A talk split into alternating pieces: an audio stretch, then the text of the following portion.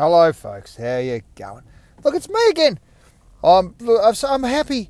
I'm happy to say that I've created for myself, really, because hey, I'm here being as honest as I can about my situation, so that someone out there hopefully can benefit from the from the the accidental wisdom that comes about as I process life. Oh, I like that. That wasn't bad, was it? Accidental wisdom. But my point is that I must thank you for creating the opportunity for me to, to say it because it, uh, it, it benefits me greatly. And this is my point for today is like, how do you deal with the stress? How do you deal with outside sources causing you stress? Oh, interesting question, Adam. And something that affects all of us, and it doesn't matter where you are, what you're doing standing in the queue at the shopping supermarket. At the shopping market. You know what I mean? Yes, that's right. Look, other people have th- things they must achieve in the course of a day. This is the first thing to remember that we are all outcome driven. Strangely enough, we are. Even when we're not outcome focused, we are still driven by the fact that we should be. See what I mean?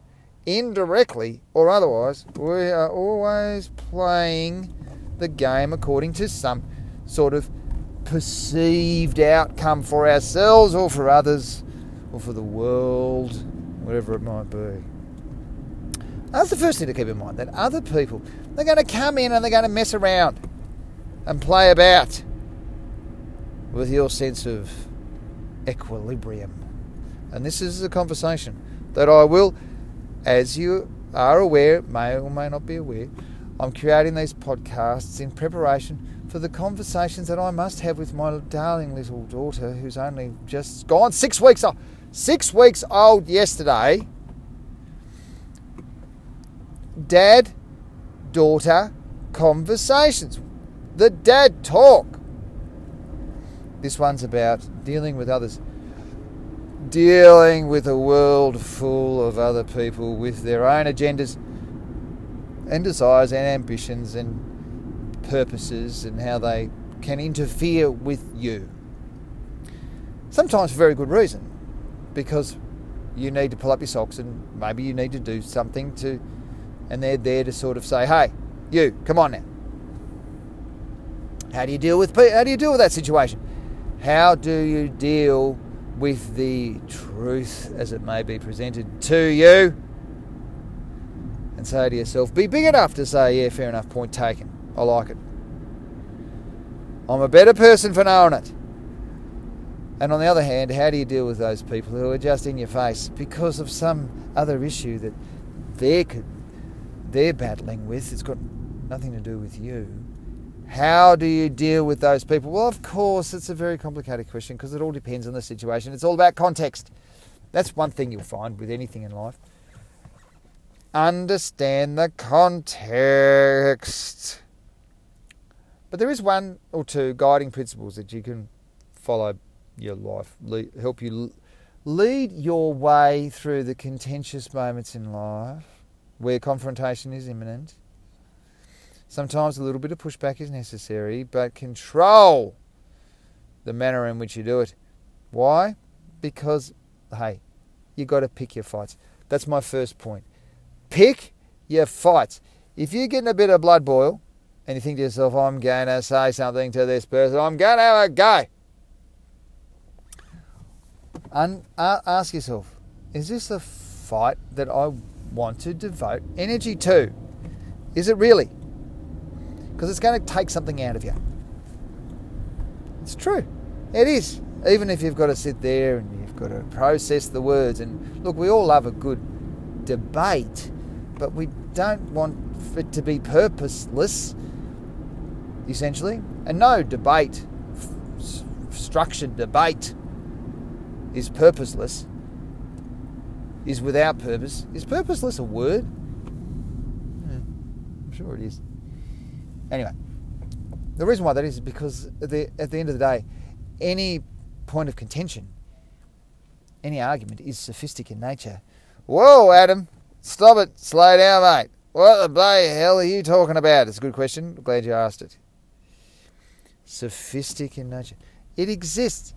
Every confrontation, every argument unpacked, analysed, or otherwise, exists in the first instance to demonstrate the nature of how it is we, as humans, engage in argument, engage in the act of arguing. Interesting, isn't it? So, not only can a point be made, not only can the contention be contended, it also can be looked at and analysed and understood in terms of how it was addressed by the the members of the different opposing competing parties. Mm. And there's a lot of talk about that these days because it's been very easy of late to call everyone a liar. It's a lie. It's a lie. Mm-hmm. There is tolerance for people who believe the world is flat. There's tolerance for people who believe man didn't go to the moon. Neil Armstrong did not walk on the moon. There's tolerance for these attitudes. Why? Because it's not immediately provable. It's not immediately able to be substantiated to satisfy, incon- consistent with the type of at-hand new type at-hand style of delivery that we receive news these days. So, without anything that's instantly able to be supported, it appears to be suspicious. We have that's why that's why we have people who are attempting to revise history to go back and say, oh, maybe it didn't quite happen like that. What if it sort of happened like this? It, it ends up becoming plausible because it's not instantly able to be disproven necessarily. And wherever it seems to me there is grounds for there to be any suspicion about any dimension of a point of fact, any dimension of it, people are very quickly very able to, in their own minds, I suppose we are talking about delusion, really. I know it's a big word, I know it's a strong word, but we are talking about that. People are able to undermine the credibility of whole areas of knowledge and understanding, scientific or otherwise, just because there seems appears to be one grain of inconsistency. Well, of course, there's inconsistencies, there's confusion surrounding pretty much everything these days. At some some level, no one can say that water actually exists in three states only. Because we start looking at what happens at a quantum level, well, nothing is stable and able to be interpreted in terms of a clear, a clear set of states. We start understanding exactly how what happens at a quantum level and we begin to manipulate those things, we may find that matter exists in multiple states, dimensions even, and limited, a limitless number of dimensions. Oh, hello, here we go. Anyway, my point is this. My point is this that the variables at play in a person's mind, in a person's head, will allow for a number of interpretations in terms of why they are choosing to pick a fight with you. Why are you at the centre of their concern? And as I said before, it could be for valid reasons, or it could be because mm, maybe there's something else. Maybe they feel bad, or awkward, or unsure, or fearful of something else, not necessarily associated to you difficult thing to manage. So, in the first instance, you must always ask yourself, as I said, is this a fight I want to devote energy to? Pick your fights. Pick your fights. Well, what's the criteria for picking a good fight? Okay. Outcome. Think in terms of outcome. Is that person I'm engaging going to be learn something?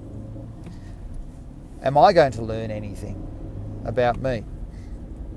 as I've already stated, you will always learn how it is that you operate under stress in, uh, in conflict.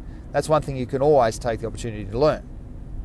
Doesn't mean you have to enter into every single conflict that's presented before you, because a number of many conflicts are extremely time consuming, and there's probably other things you want to do with your life. It's a good point, well made. Consider it carefully. Pick your fight based on the criteria. What is it? Are you going to benefit in some tangible way as a result of engaging in this conflict? Is it going to afford you more time somewhere down the tr- track? Is it going to enable some uh, privilege upon which you feel justified to experience, about which you feel justified, oh, whatever, you know what I'm saying? Measure in terms of intangible, tangible outcomes. All right, very good. The other criteria that you need to think about before you say, is this fight worth my while? What is the benefit for others, including the person that you are in conflict with? Now, it doesn't mean that you're going to enter into a conflict with the understanding that you would change this person's perspective. You will change their mind. Don't ever try to do that. If a person's fixated on a point of view, and it's very clear very quickly that they are immovable. They are of a fixed opinion. Don't continue to engage them with a sense of, well, I will change your mind. Mind, because it's not going to happen. People do not change their minds. They don't. Because that's why it's called mind. Because it sounds very much like mine. Mind, mind. I think that's actually two words that Shakespeare put together for something, mind, mind.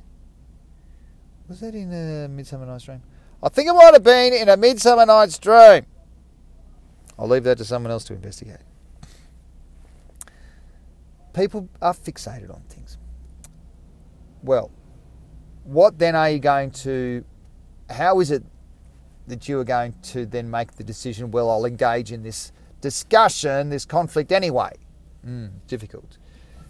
I suggest that you are instantly will have to put yourself into the role of the listener, and that is what you will be hopefully teaching, so to speak, the person in which you are, person to which you are talking. You'll model listening. So this is how listening is done, and you accept their point of view, and you, as quickly as possible you move on accepting that you may have to agree to disagree. Nothing wrong with that. Nothing wrong with that. You, for instance, you may be the person who is fixated on your point of view and unable to move in terms of accommodating other perspectives. Look, hey, if someone chooses a passive response, which is what I'm suggesting, there's a chance for you to accept that and understand that you are not necessarily going to uh, learn or acquire anything or as a result achieve anything with the continuance of this discussion. So accept that you must agree to disagree. And that's the other part of it too, you know. Always be ready to not win, but not to necessarily lose. If you focus on winning and losing in any conflict, then you you're really closing the door to opportunity. Now, opportunity is dangerous because you risk accepting loss. If you see any confrontation as being an opportunity, unconditional opportunity, then you risk accepting loss. Mm, it's not easy for a lot of people to do that. But the thing is, the trick of it is that if you accept the this argument, discussion, conflict is presenting opportunities, then you actually create more opportunities to discover points that strengthen your argument. That's what I said by exposing yourself to just a little bit of risk. Hey, I may have to accept loss in this situation. You end up creating opportunities to substantiate your point of view. If you come into an argument with a fixed idea about what it is you want to say and an understanding that everything the other person is going to say is wrong, then you fail. You miss the, you're missing the opportunity for them to expose some avenue which you can explore in an attempt to undermine their position. Of course, you have to accept that the other thing might might work the other way, where you leave yourself open for someone else to come in and say, "Hey, mate, interesting point of view, but did you think about X, Y, and Z?" All right, if that happens and you appear to be shot out of the water, and I'm speaking in very general terms here, you're going to have to go away and apply this to to some real world experience. I'm sure we've all had conflict in our lives, so Anyway, those of you who are particularly interested, I'm sure you'll manage to do that. But anyway, the point is this that if for whatever reason you uh, appear to be losing the battle, and you have opened yourself up to accepting the other person's understanding of something, or at least genuinely seeing it from their perspective, and as a consequence, oops, you're wrong you are wrong. Hello. Uh, this is the next point you need to understand. There's no such thing as wrong. There's never any such thing as wrong. There's only ever different. You can accept a different perspective. Absolutely. And the reason why you need to look at it that way is because wrong suggests that your model of understanding something is fixed and is universal. Now, there's obviously some fundamental truths, laws of the universe, or what have you, that we do accept as universal. But the point is that if you accept somebody else's point of view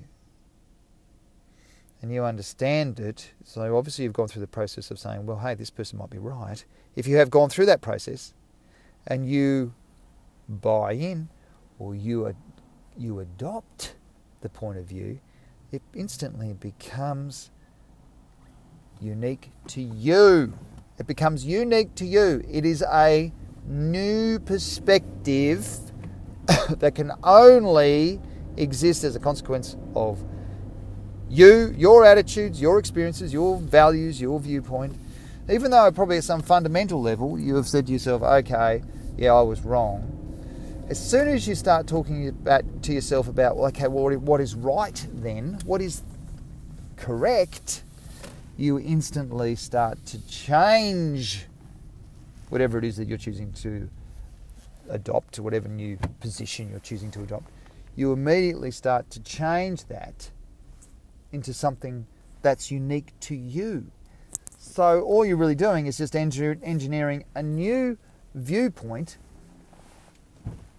which might form the basis of a whole new type of argument. But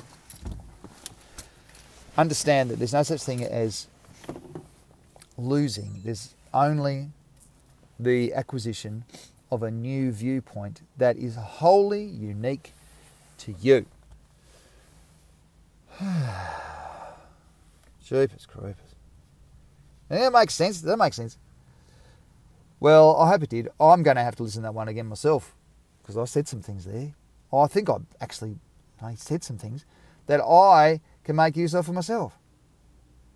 Which, like I said at the beginning of this podcast, folks, is part of the reason why I'm doing it. And I want to thank you for giving me the opportunity. See you next time.